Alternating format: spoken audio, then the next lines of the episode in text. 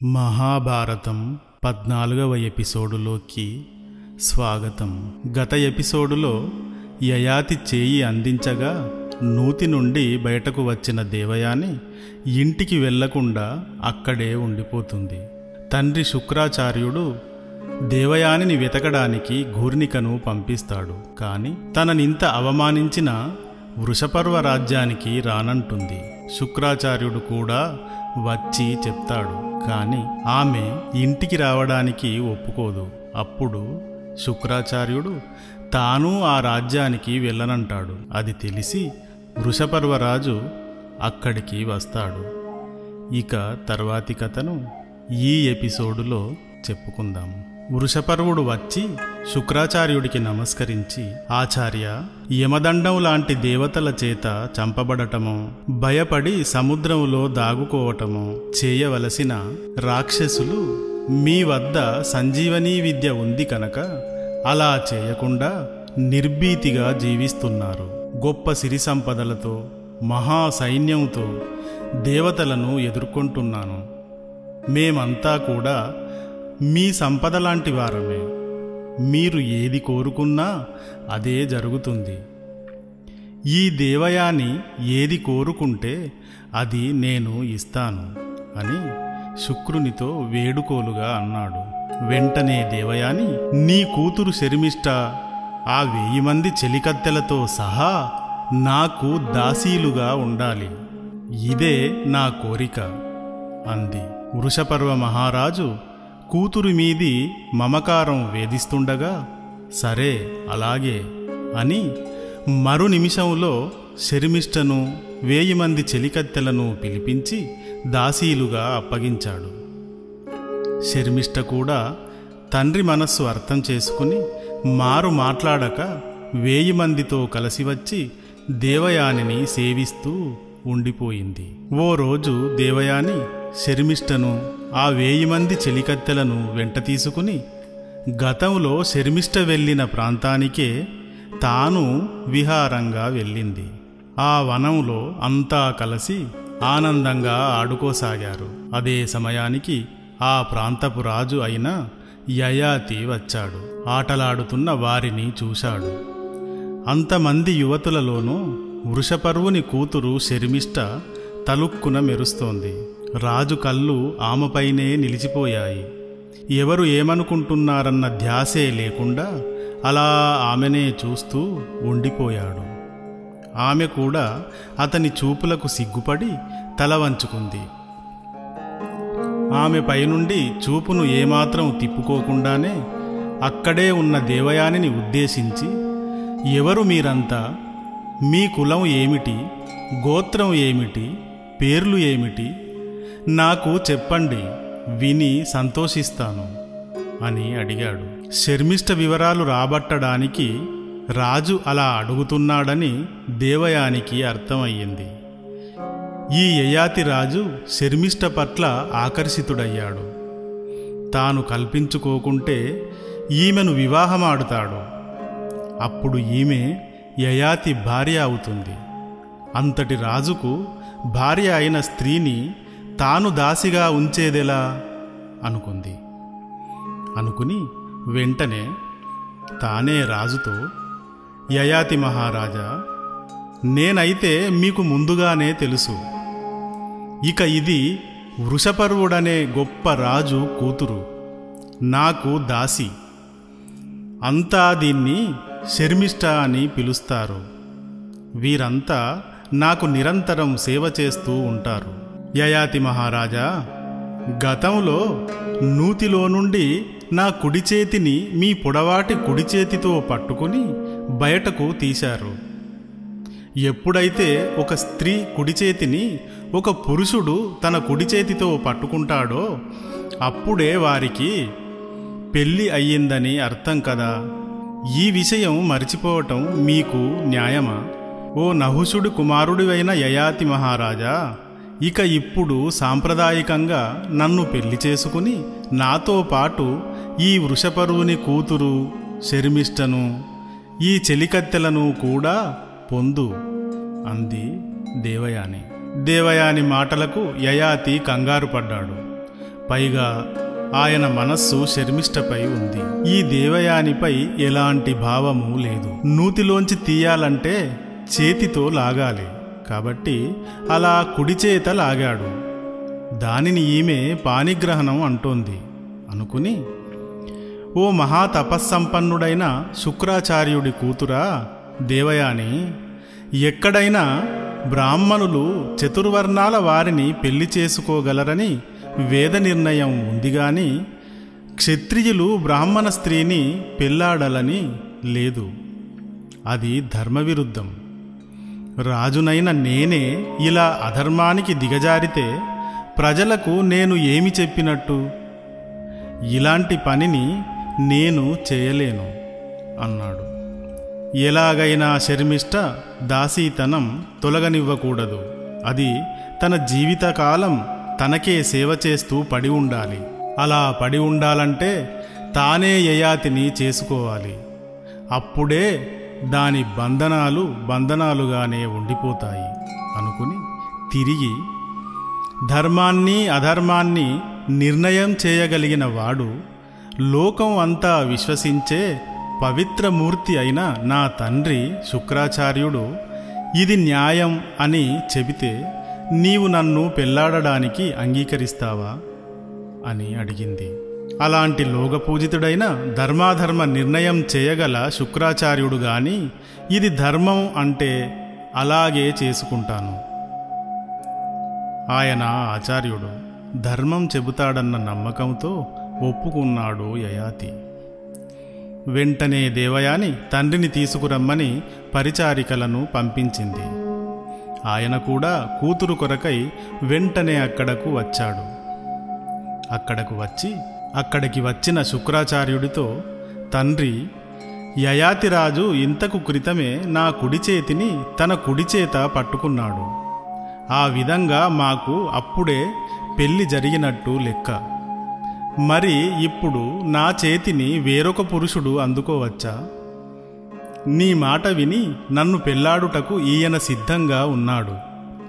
ఇందులో ఏదైనా దోషం ఉంటే అది తొలగునట్టు వరమిచ్చి మాకు పెళ్ళి జరిపించండి అంది. శుక్రాచార్యుడికి గాని యయాతికి గాని ఇక మాట్లాడడానికి అందులో అవకాశమే లేకుండా చేసింది దేవయాని.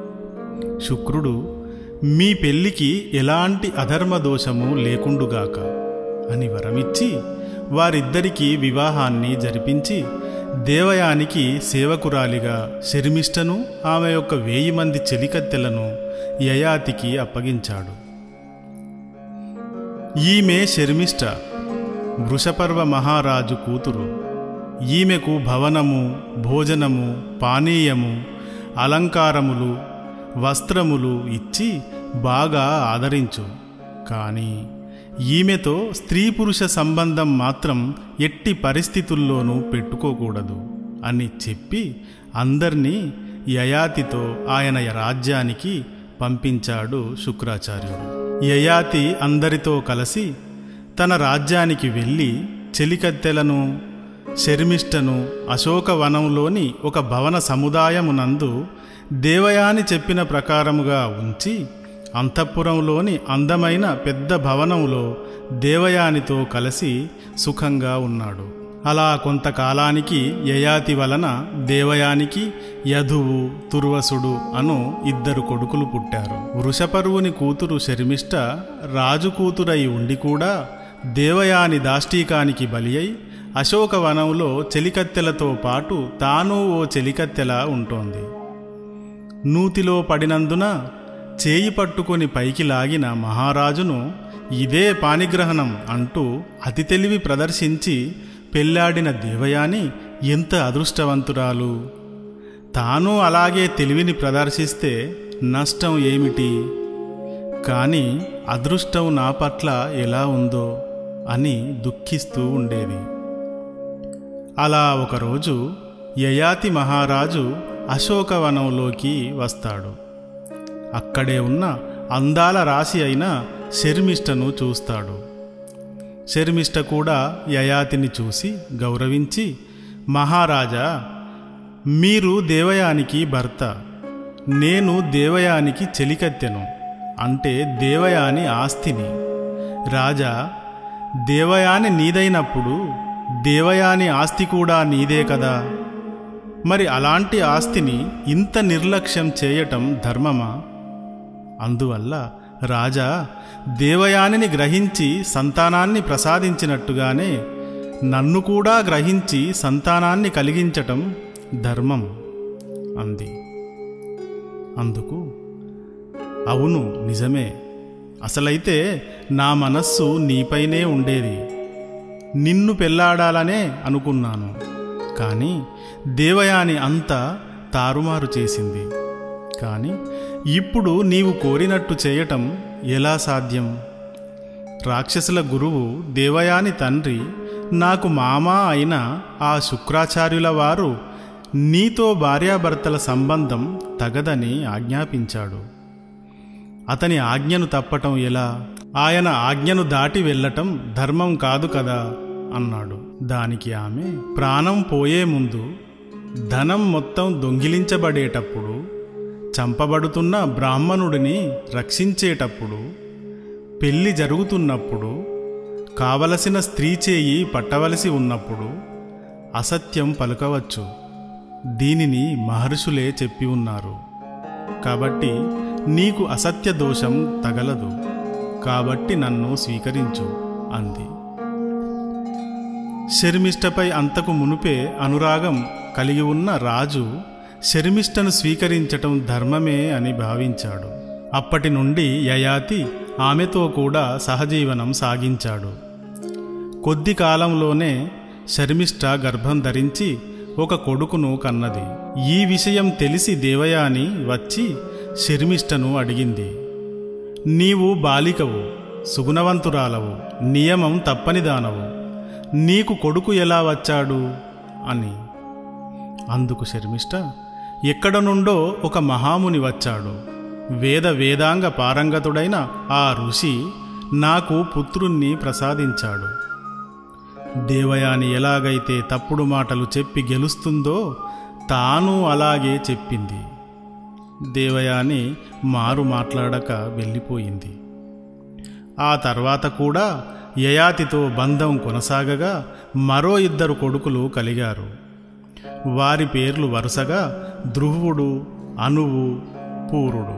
ఒకరోజు అశోకవనంలో శర్మిష్ట యయాతి చెలికత్తెలందరితో కలిసి ఉండగా ధ్రువుడు అనువు ఊరుడు ఆడుకుంటున్నారు. యయాతి పిల్లలు కదా! చాలా అందంగా పొడవాటి రాగిరంగు జుట్టు పొడవాటి చేతులు చురుకైన కళ్ళు బలమైన శరీరం కలిగి సింహం పిల్లల్లా ఆడుతున్నారు. సరిగ్గా అదే సమయానికి దేవయాని దేవేంద్రుని పట్టమహిషి శచీదేవిలా ఆడంబరంగా అక్కడకు వచ్చింది. వచ్చి అక్కడ ఆడుకుంటున్న పిల్లల్ని చూసి ఈ పిల్లలు ఎవరు? ఏ ప్రదేశం నుండి వచ్చారు? అంటూ యయాతిని అడిగింది. యయాతి మౌనంగా ఉండిపోయాడు. అచ్చు యయాతిని పోలి ఉన్న ఆ పిల్లలను అడిగింది మీ నాన్న అమ్మ ఎవరు? అని. ఆ పిల్లలు చేయి చాచి యయాతిని శర్మిష్టను చూపిస్తూ వారే తమ తల్లిదండ్రులు అని చెప్పారు. నా సంగతి తెలిసి కూడా ఈయన ఇంత పని చేస్తాడా? అని ఏడుస్తూ పరిగెత్తింది. యయాతి కూడా ఆమె వెనుక పరిగెత్తి ఆమెను సముదాయించడానికి ప్రయత్నించాడు. కాని ఆమె అతనిని పట్టించుకోకుండా సరాసరి తన తండ్రి దగ్గరకు వెళ్ళింది. వెళ్ళడంతోనే శుక్రాచార్యుని పాదాలపై పడి తన కన్నీటి దారలతో కడిగేసింది. కూతురు దుఃఖానికి ఆయన కంగారు పడ్డాడు. నాన్నగారు ఈయన నన్ను ఘోరంగా అవమానించాడు. ఆ రాక్షసరాజు కూతురును రాక్షస పద్ధతిలో కూడి ముగ్గురు కొడుకులను కన్నాడు అని చెప్పి భోరుమంది దేవయాని చెప్పింది విని ఆగ్రహించిన శుక్రుడు దేవయాని వెనకే పరిగెత్తి అక్కడికి చేరుకున్న యయాతిని చూచి నువ్వు యవ్వన గర్వం చేత ఒళ్ళు మరిచి ధర్మం తప్పి నా కూతురికి నచ్చని పని చేశావు. కాబట్టి నీవు అకాల వృద్ధాప్యాన్ని పొందుదువుగాక. అని శాపం ఇచ్చాడు. అది విని యయాతి ఆచార్య మీ కూతురు దేవయాని నాదైనప్పుడు ఆమె సమస్తం కూడా నాదే కదా అందుకే అలా చేశాను.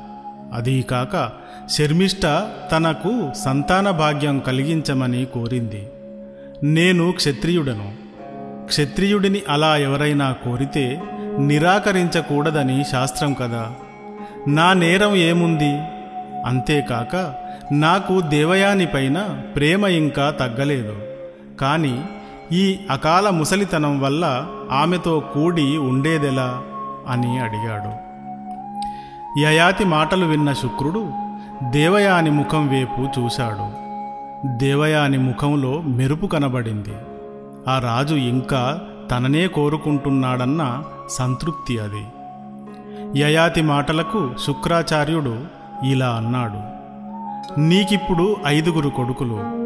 అందులో ఎవరైనా ఒకరు నీ ముసలితనాన్ని స్వీకరించగలిగితే నీవు తిరిగి యవ్వనం పొందవచ్చు.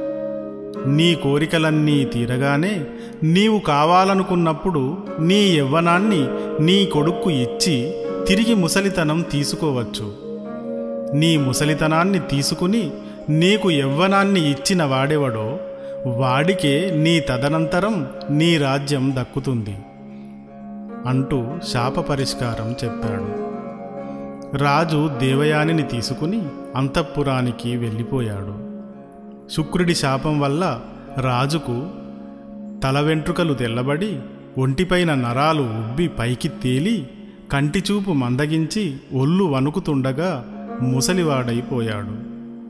అప్పుడు ఆయన తన కొడుకులు ఐదుగురిని తన దగ్గరకు పిలిచి నాకు కోరికలింకా తీరకుండానే ముసలితనం వచ్చేసింది.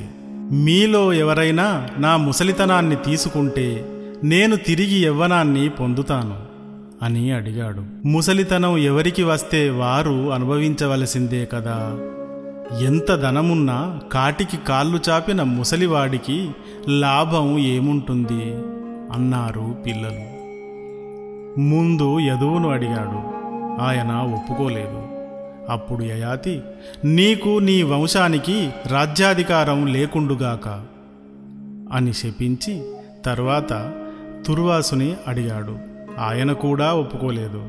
తండ్రి మాట వినటం తెలియని నీవు నీ వంశం వారు ధర్మజ్ఞానం లేని ఆటవిక తెగలకు రాజులవుదురుగాక అని శపించాడు. ఆ తర్వాత శర్మిష్ట కుమారుడైన ధ్రువుడిని అడిగాడు. ఆయన కూడా ఒప్పుకోలేదు. అప్పుడు రాజు నీవు నా తర్వాత రాజ్యాధికారం పొందకుందువుగాక అంతేకాదు నీవు నదులపై ప్రయాణికులను అటూ ఇటూ తిప్పేవారికి రాజు అవదువుగాక అని శపించాడు. తర్వాత శర్మిష్ట రెండవ కడుకైన అనువుని అడిగాడు. ఆయన ముసలితనాన్ని బాగా చిన్నబుచ్చి మాట్లాడాడు. దానికి రాజు నీవు గాని నీ వంశం వారు గాని ముసలితనం చూడకుండానే మరణింతురుగాక అని శపించాడు. చివరగా ఊరుడిని అడిగాడు నా ముసలితనాన్ని స్వీకరిస్తావా అని. ఆయన తండ్రికి సేవ చేయని జీవితం ఒక జీవితమా? తండ్రి నేను నీ వృద్ధాప్యాన్ని స్వీకరిస్తాను అని యయాతి వృద్ధాప్యాన్ని స్వీకరించి తపస్సుకై అడవులకు వెళ్ళిపోయాడు. తరువాత వేయి సంవత్సరాలు రాజరికాన్ని సుఖాలని భోగాలని తృప్తిదీరా అనుభవించి ఇంక చాలు అనిపించి ఊరుని పిలిచి అతని యవ్వనాన్ని అతనికి ఇచ్చి తన రాజ్యాన్ని కూడా అతనికి అప్పగించాడు. అప్పుడు మంత్రులు కొందరు పెద్దవాడైన యదువుకు పట్టాభిషేకం చేయకుండా చిన్నవాడైన ఊరినికి చేశావేమిటి? అని అడిగారు. దానికి ఆయన శుక్రాచార్యుని మాట ప్రకారం అలా చేశాను. అదీకాక తండ్రి మాట వినలేనివాడు తండ్రికి సేవ చేయలేనివాడు ప్రజలకు సేవ ఏమి చేస్తాడు? అందుకని ఊరినికి చేశానని చెప్పాడు. తర్వాత బ్రాహ్మణులు వెంటరాగా అడవికి వెళ్ళి లక్ష ఏళ్ళు తపస్సు చేశాడు. కందమూలాలు ఆకులు పళ్ళు తింటూ రాళ్ళపై రాలిన గింజలను మాత్రమే ఏరుకుని తింటూ ఘోరమైన తపస్సు చేశాడు. తరువాత వర్షాన్ని వేడిని చలిని లెక్క చేయని విధంగా జీవిస్తూ ముప్పై ఏళ్ళు ఆహారం లేకుండా ఒక్క ఏడు వాయువును మాత్రమే తింటూ ఐదు అగ్నుల మధ్య నిలబడి తీవ్రమైన తపస్సు చేసి దేవతలను మెప్పించి ప్రాణాలతో దేవతా విమానంలో స్వర్గలోకం వెళ్ళాడు. అక్కడ దేవతల చేత పూజింపబడి బ్రహ్మలోకం వెళ్ళాడు. అక్కడ బ్రహ్మర్షుల చేత పూజించబడి కొన్ని కల్పులముల పాటు ఉండి మళ్ళీ ఇంద్రలోకానికి వచ్చాడు. అప్పుడు ఇంద్రుడు ఓ యయాతి మహారాజా వంద వేల ఏళ్ళు తపశ్శక్తి చేత స్వర్గలోకంలోనూ బ్రహ్మలోకంలోనూ సౌఖ్యాలని పూజలని పొందావు. ఇది అసాధారణం. అసలు నీవు చేసిన తపస్సు ఎలాంటిదయ్యా? అని అడిగాడు. దేవతలకు రాజైన ఓ ఇంద్ర దేవతలు దైత్యులు యక్షులు రాక్షసులు మానవులు ఆకాశ సంచారులు సిద్ధులు మునులు వీరెవ్వరూ నాలాగా తపస్సు చేయలేరు. ఎవరి తపస్సు కూడా నా తపస్సుకు సమానం కాదు అని గర్వంగా చెప్పాడు. ఇంత తపస్సు చేసి ఇన్నేళ్ళు స్వర్గాన ఉండి అన్నేళ్ళు బ్రహ్మ వద్ద ఉన్నా నీ అహంకారం పోలేదు. నీవు చేసింది మాత్రమే చెబితే సంతోషించేవాణ్ణి. కానీ అవతలివారు చేసిందాన్ని అవమానించావు.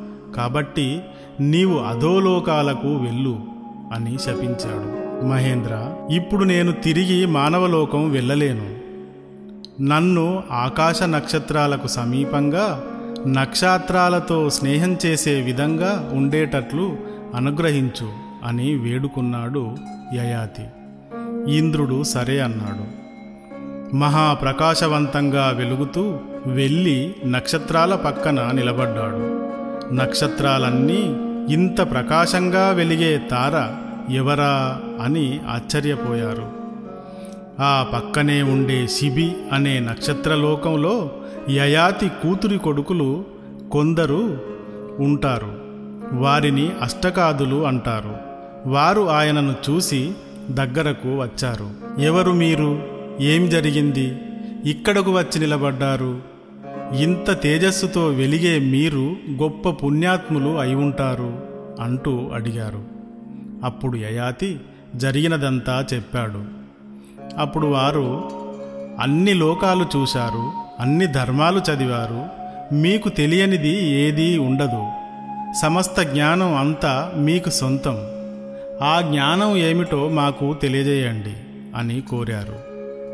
యయాతి అనుకున్నాడు అమితమైన జ్ఞానం ఉన్నవాడు తన జ్ఞానాన్ని ఇతరులకు పంచాలి గాని గర్వించకూడదు.